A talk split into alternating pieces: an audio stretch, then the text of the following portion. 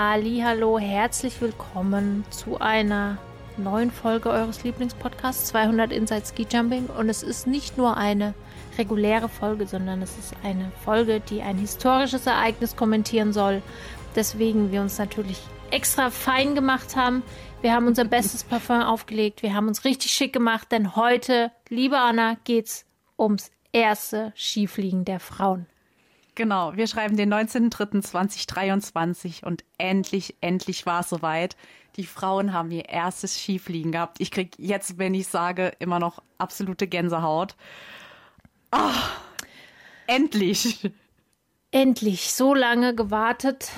Ähm, ja. Dann war es endlich soweit. Vikersund im Rahmen der Raw Air Abschluss der Raw Air ähm, durften die Frauen jetzt endlich auch auf den ganz großen Backen drauf. Zumindest 15 von ihnen. Also die FIS hat ähm, eine, ja, eine Begrenzung ähm, eingezogen. Es durften die besten 15 der Raw Air Wertung mitfliegen.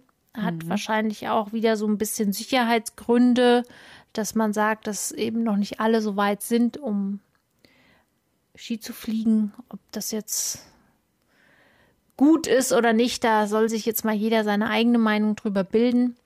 Ähm, Fakt ist, es war auf alle Fälle so, da das Ganze auch in die Raw Air Wertung einge, eingeflossen ist, konnten also alle ab Platz 16 sozusagen nicht mehr viel, also im Prinzip überhaupt nichts mehr ausrichten, sondern haben eben, ja, mit dem Punktestand, den sie vor Vickers hatten, sind sie dann in die Endabrechnung gegangen. So, ähm, wie lief's? Wie, wie ist denn so das Fazit der ganzen Geschichte? Sprechen wir es mal durch. ähm, die Frauen hatten drei Trainingssprünge am Samstag. Mhm. Und man hat schon gemerkt, es wie auch nicht anders zu erwarten, und es ist ja vollkommen normal, haben sie sich langsam rangetastet an die großen Weiten. Ich denke, dass das auch etwas ist, was man ihnen zugestehen muss, denn ähm, ja, woher sollen sie es denn wissen, ja. ne? wenn sie vorher da auf diesen großen Anlagen noch nie geflogen sind? Ähm, Im Vergleich von der ersten zur dritten Runde der, des, des ähm, Trainings äh, hat man aber schon gemerkt, dass es nicht lang gebraucht hat und die, die Besten ähm, haben sich rauskristallisiert und haben auch schon gleich enorme Weiten hingelegt. Auf jeden Fall. Also gerade schon, Emma Klinitz hat sich schon in den äh, zweiten und dritten Trainingsrunden äh, so richtig rauskristallisiert. Zweiter Trainingsdurchgang 203 Meter, direkt schon mal ihre persönliche Bestmarke aufgesetzt, über 200 Meter. Ähm, und der dritten Trainingsdurchgang sogar dann 221 Meter. Hammer. Weiter war nur die Kanadierin äh, Alexandria Lutit mit 222 Meter. Zu dem Zeitpunkt war also sie die Weltrekordträgerin. Ähm, die Weltrekorde wurden auch an, dem, an den, den beiden Tagen noch ein paar Mal aktualisiert, was ja. super toll ist. Also ähm, es ist nicht so, dass die Frauen dann immer nur 180, 190 Meter springen, sondern auch die haben richtig, richtig coole und weite Flüge gehabt. Das ist das absolut richtig. Man sieht es, ich finde, man sieht es besonders gut, wenn man sich hier zum Beispiel mal Maren Lündby anschaut, ja. äh, die eingestiegen ist mit dem allerersten ähm, Sprung in der ersten Trainingsrunde mit gerade mal 131,5 Meter. Ist natürlich nichts auf einer Flugschanze. Der nee. zweite auf 199 ging schon ganz anders und dann im dritten hat sie mit 212,5 den Dreh dann schon rausgehabt. Also das ist dann eine Weite, da kommt auch so mancher männlicher Athlet nicht unbedingt hin. Nein. Ähm, Gleiches wie eben auch schon angesprochen, immer Cleanets 172, 203, 221, also auch hier eine deutliche Steigerung. Es ist nicht jeder gelungen, das muss man auch dazu sagen, aber ich denke mal, man kann auch nicht innerhalb von drei Flügen äh, Skifliegen erlernen. Also Nee, man kann es halt auch nicht mit den Männern vergleichen. Klar, die Männer, die äh, fliegen jetzt auch nicht ständig und die dürfen ja auch nicht auf Skiflugschanzen trainieren. Also niemand darf auf Skiflugschanzen trainieren, um halt diese Weitenjagd halt nicht zu haben letztendlich. Und auch die kommen immer wieder zum Skifliegen neu dazu. Aber die haben es halt schon seit Jahren, machen die das mit und können sich darauf einstellen, auf die Schanzenprofile. Die Frauen machen das jetzt zum ersten Mal. Und das aber dann na, im zweiten Trainingsdurchgang schon einige über 200 Meter springen und die Schanze dann schon so ziemlich raus haben, ist bemerkenswert für jemand, ja. der halt dann erst zum zweiten Mal auf so einer Riesenschanze springt. Also die größte Schanze, die die Frauen je vor der vor Wickersund gesprungen sind, war Willingen wo ja. Hillsize, sage ich jetzt mal 150 oder so sind. Das war das höchste mhm. der Gefühle. Jetzt über 200. da sich einzuspringen und dann noch schon im zweiten Trainingsdurchgang so gut zu sein, Hut ab. Hut ab. Ja. Ja, es gibt ja nichts dazwischen, ne? Also zwischen Willingen und dann der kleinsten Flugschanze, ich weiß gar nicht, welches ist. Ich würde jetzt mal sagen, wahrscheinlich entweder der Kulm oder Oberstdorf. Ober, ich glaube Oberstdorf. Vermutlich. Oberstdorf, mhm. ja, kann sein.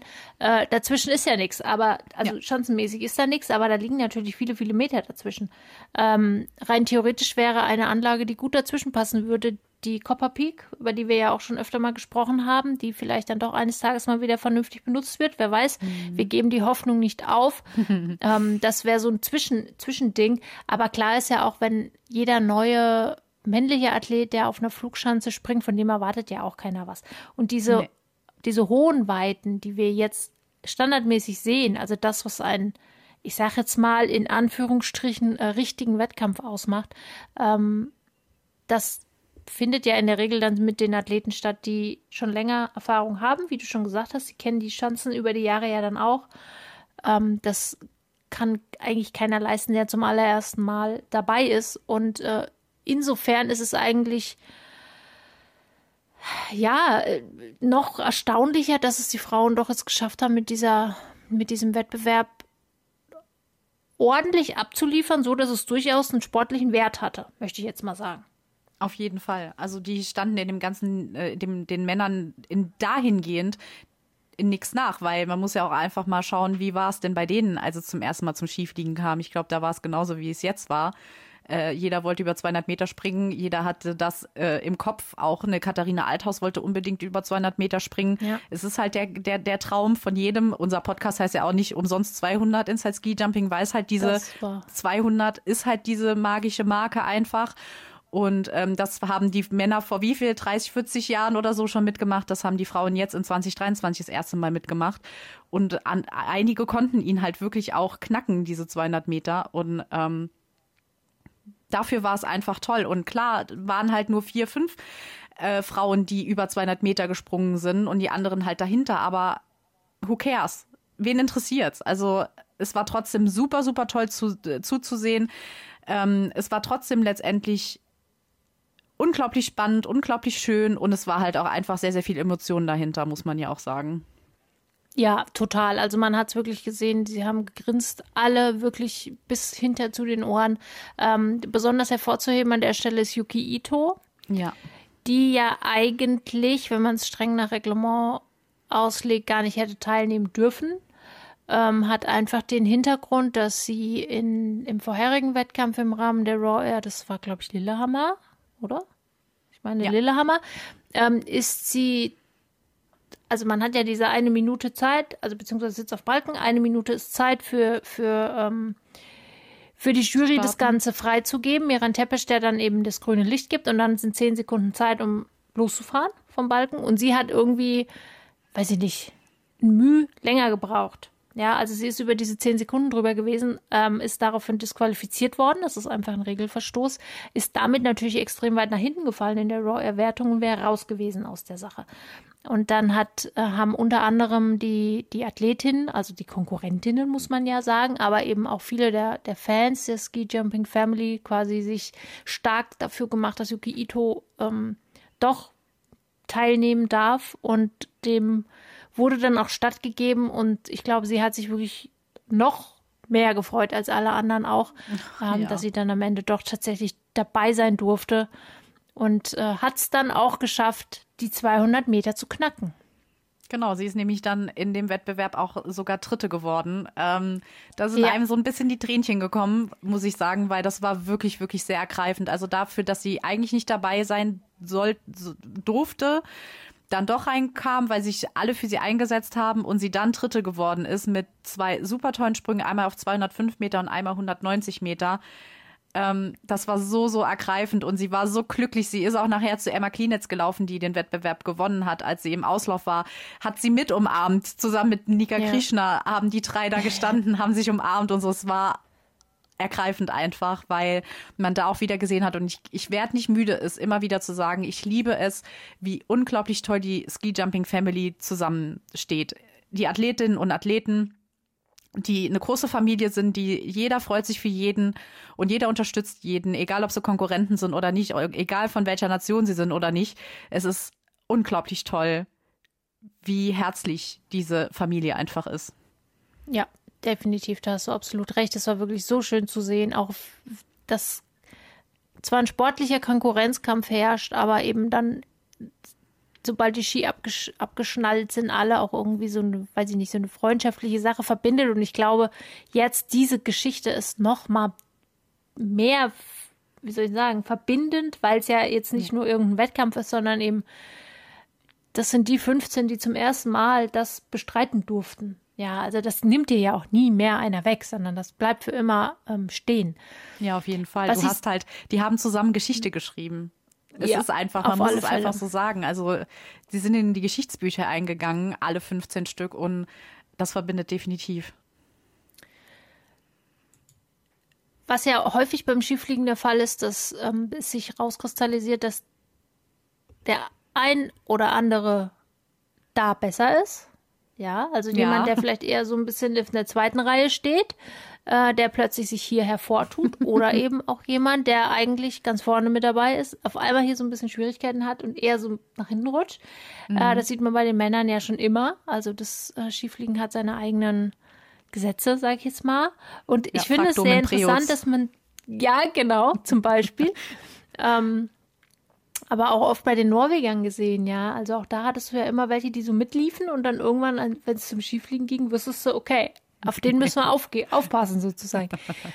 ähm, das ist hier auch zu sehen. Es ist natürlich jetzt ein, ein also ein Eintagesergebnis sozusagen. Ja, man kann da jetzt nicht äh, riesig viel draus interpretieren, aber letztlich ist es ja äh, schon so gewesen, dass man zum Beispiel gesehen hat, dass ähm, manche sich ein bisschen schwerer getan haben. Zum Beispiel Eva Pinkelnick, da hatte ich mhm. tatsächlich gedacht, dass das ein bisschen mehr flutscht. ja, ja, hätte ich auch so gesagt.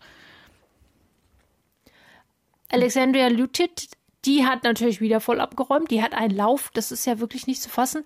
Äh, sie ja. hat, glaube ich, auch den allerersten Weltrekord dahin geschmettert mit 221. Mhm. Das ja, ist genau. auch, also da muss er erstmal hinkommen auf 221 Meter. Kanadischer ja. Rekord, worüber sie sich besonders gefreut hat. Bei, mit den 225 Metern hat sie den kanadischen Rekord aufgestellt ja. und hat Mackenzie Boyd Klaus damit ähm, aus dem Rennen geschmissen. hat sie direkt unten im Auslauf gesagt. Genau, super. ja. Tja, so ist das eben. Ja. Ähm, Katharina Althaus hat sehr gut abgeliefert, hat es allerdings nicht über die 200 geschafft. Da war so ein bisschen geknickt. Oh ja, ein bisschen. Ein bisschen ja, viel. Hätte das ich hat jetzt, mir echt leid Hätte getan. ich jetzt auch nicht gedacht, ne? Hättest du es ja. gedacht? Ich hätte gedacht, dass sie wirklich auch ganz vorne mit auch, dabei ist.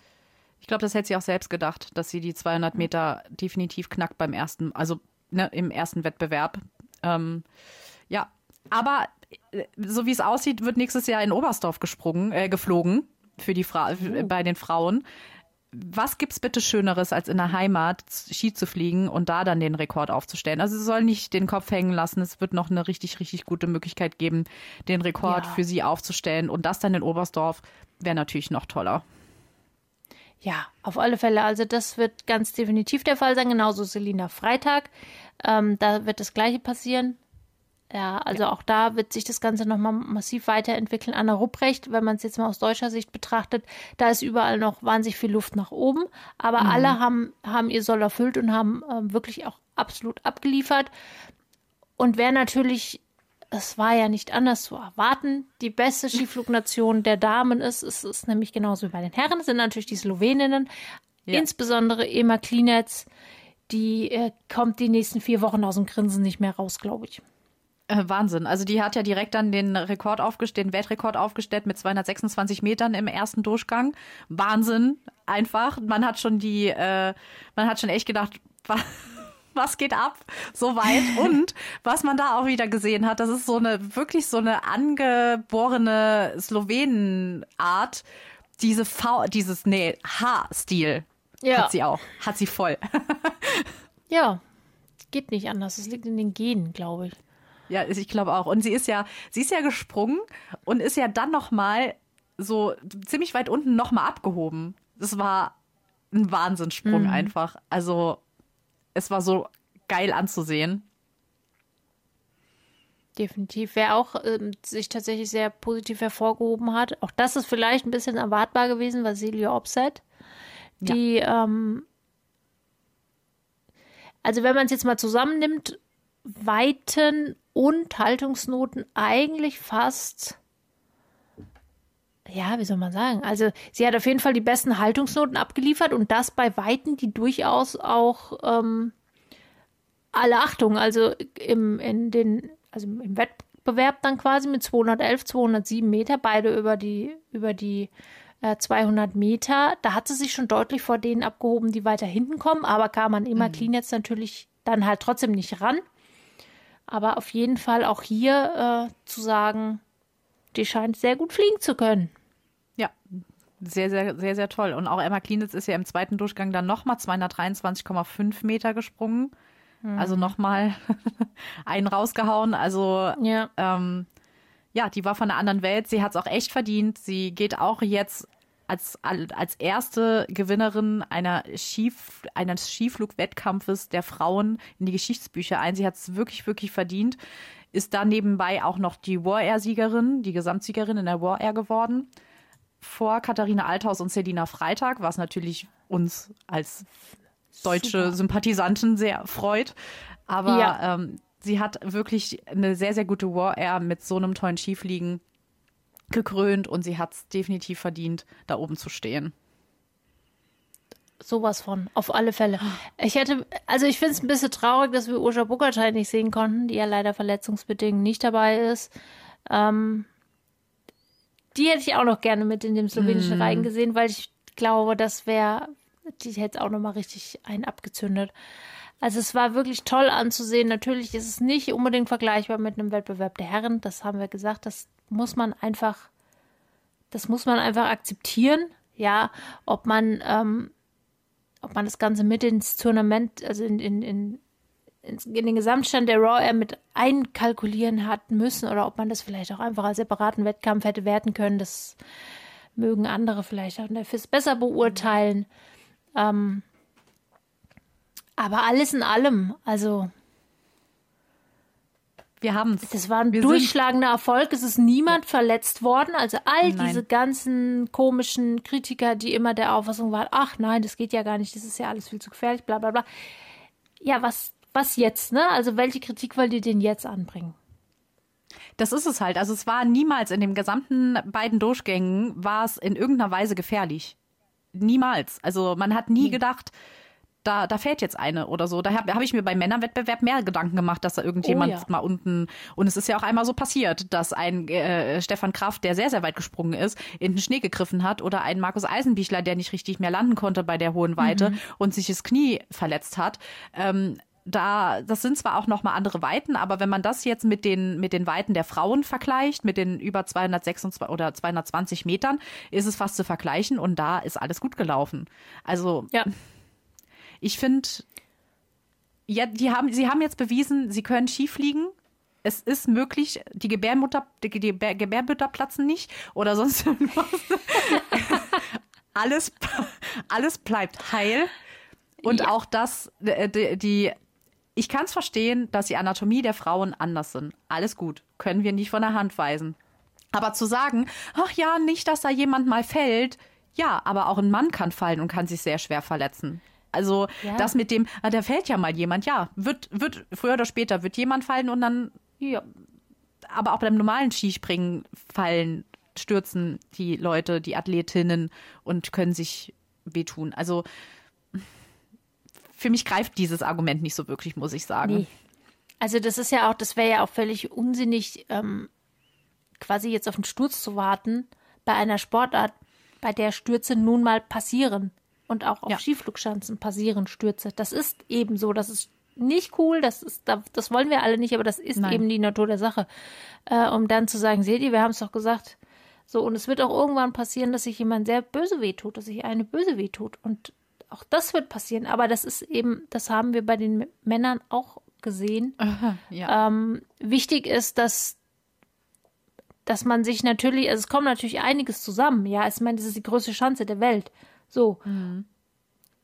Das kann man ja auch mal in Frage stellen, ob man direkt auf der größten Chance der Welt anfangen muss. Ja, weiß ich nicht. Die Kritik habe ich zum Beispiel jetzt noch nie gehört. So von nee. seitens derer, die äh, der Auffassung sind, dass das ja alles so gefährlich wäre. Ähm, wichtig ist, dass die Jury und die Verantwortlichen vor Ort sich der ganzen Geschichte bewusst sind und dementsprechend sorgsam agieren. Aber ich glaube, dass das auch passiert ist. Also ja. man hat da wirklich mit großem äh, Fingerspitzengefühl die Sache ist man angegangen. Die Bedingungen waren gut. Ja, also ja. es war überhaupt nicht gefährlich oder irgendwie in irgendeiner Form auch übertriebener Aufwind kann einen natürlich dann auch auf der Flugschanze, wenn du auf einmal irgendwie eine riesige Höhe hast und bist es nicht gewohnt, da musst du auch mit umgehen können. Also die Jury hat ihren Job wirklich sehr, sehr gut gemacht. Ja, ähm, und insofern ist das alles perfekt abgelaufen. Auf jeden Fall. Es war wirklich ein Vorzeigewettbewerb, der uns definitiv nicht nur, weil es ähm, geschichtsträ äh, geschichtsträchtig ist, äh, in die Geschichtsbücher eingeht, in Erinnerung bleibt, sondern auch, weil es wirklich ein ganz, ganz toller Wettbewerb war, ähm, den die Frauen auch einfach jetzt nach so vielen Jahren verdient haben. Total. Ich bin mal gespannt, wie es weitergeht. Ähm, ich auch. Ob nächstes Jahr im nächsten Kalender einmal Schiefliegen wieder dabei sein wird für die Frauen oder eben öfter. Ja, weil die Herren sind ja auch öfter dran. Mhm. Ich befürchte fast, es wird wieder nur auf die Raw hinauslaufen, aber schauen wir mal. Ähm, gut, Oberstdorf hattest du es gerade noch gesagt, dass es genau. angedacht ist. Weiß nicht, ob sie es schon fest im Plan mit drin haben. Aber ich denke, dass der DSV sich da sehr, sehr stark für einsetzt. Dass es auch in, in Oberstdorf vielleicht ein, äh, ein Schiefliegen gibt, was für mich auch definitiv naheliegend ist, weil ich denke, Oberstdorf ist echt auch eine Chance, die ähm, für die Frauen sehr, sehr gut ist. Deswegen, ja. auch Planica wäre für die gut, meine Güte. Also, ne, nicht falsch verstehen, ja. aber ähm, ne, jetzt für den Anfang, wie gesagt, sie sind noch ganz am Anfang, haben jetzt erst einen Wettbewerb beim Skifliegen gehabt. Deswegen finde ich Oberstdorf gar nicht so schlecht, wenn sie das auch mit in den Kalender mit reinnehmen würden. Ich hoffe sehr. Ich wäre dabei. Ja, vor allen Dingen wäre es ja dann auch so, genau, vor allen Dingen wäre es ja auch dann so, dass die ähm, nicht, nicht nur 15 mitnehmen, sondern müssen ja irgendwann mal alle. Das kann ja jetzt nicht sein, ja. dass es bei den 15 bleibt. Ich hoffe, das war jetzt wirklich nur aufgrund des Testlauf, Testlaufs und die FIS äh, macht das Ganze nächstes Mal als ganz regulären Wettbewerb, auch für die, für die Top 40 oder 50 oder von mir aus auch die Top 30. Ähm, ja. Aber weil wichtig ist natürlich, die Leute brauchen, also die brauchen ja auch Erfahrung oder es muss halt eben auch Übung haben. Und da man mhm. ja da nicht trainieren kann, äh, geht es ja nun mal auch nicht anders. Ähm, genau. Sind wir mal gespannt. Aber ich glaube, dass das wirklich sehr, sehr gut gelaufen ist. Wir waren, glaube ich, alle ein bisschen nervös vor dieser mhm. Geschichte jetzt. Yes. Und ähm, ja, es, es, hat sich wieder mal bestätigt, wie immer, dass überhaupt keinen Grund gab, das Ganze jetzt jahrelang da irgendwie durch die Gegend zu zerren und zu mhm. verschieben. Und genauso wird es auch mit der Vierschanzentournee sein, die eines schönen Tages mal stattfinden wird. Ja. Ähm, ja. Warten wir mal ab, ne? Ja. Es ist einfach schön. Der Anfang ist gemacht, auch wenn äh, der Weg dahin sehr, sehr lang war, aber wir haben es. Wir haben es geschafft. Und wir können alle können sehr, sehr stolz drauf sein, dass das Skispringen endlich ein Skifliegen der Frauen hatte im Jahr 2023. Finally. Finally, it happened. Die yes. Weltrekordhalterin heißt Emma Klinetz. 226 Meter. Und von da aus geht es immer nur noch weiter nach oben. Da bin ich mir ganz, ganz sicher. Ja. Ja, wie hat es euch denn gefallen? Ähm, wie war der Wettbewerb für euch? Habt ihr Erzählt mal, wie es euch ging. Ja, bitte. Das Ganze anzuschauen, ja. Wir sind mal sehr gespannt, was ihr so berichtet. Und ähm, ja, das war unsere Sondersendung zum Thema Skifliegen der Frauen. Ja. Wir wünschen euch noch einen schönen Abend. Genießt die ja. letzten zwei Skisprung-Weltcup-Wochen und wir hören uns bald wieder. Ganz genau. Bis dann. Bis dann. Tschüss.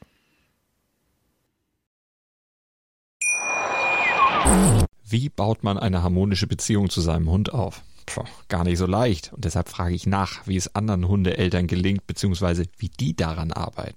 Bei Iswas Dog reden wir dann drüber. Alle 14 Tage neu mit mir, Malte Asmus und unserer Expertin für eine harmonische Mensch-Hund-Beziehung, Melanie Lippisch. Iswas Dog mit Malte Asmus. Überall, wo es Podcasts gibt.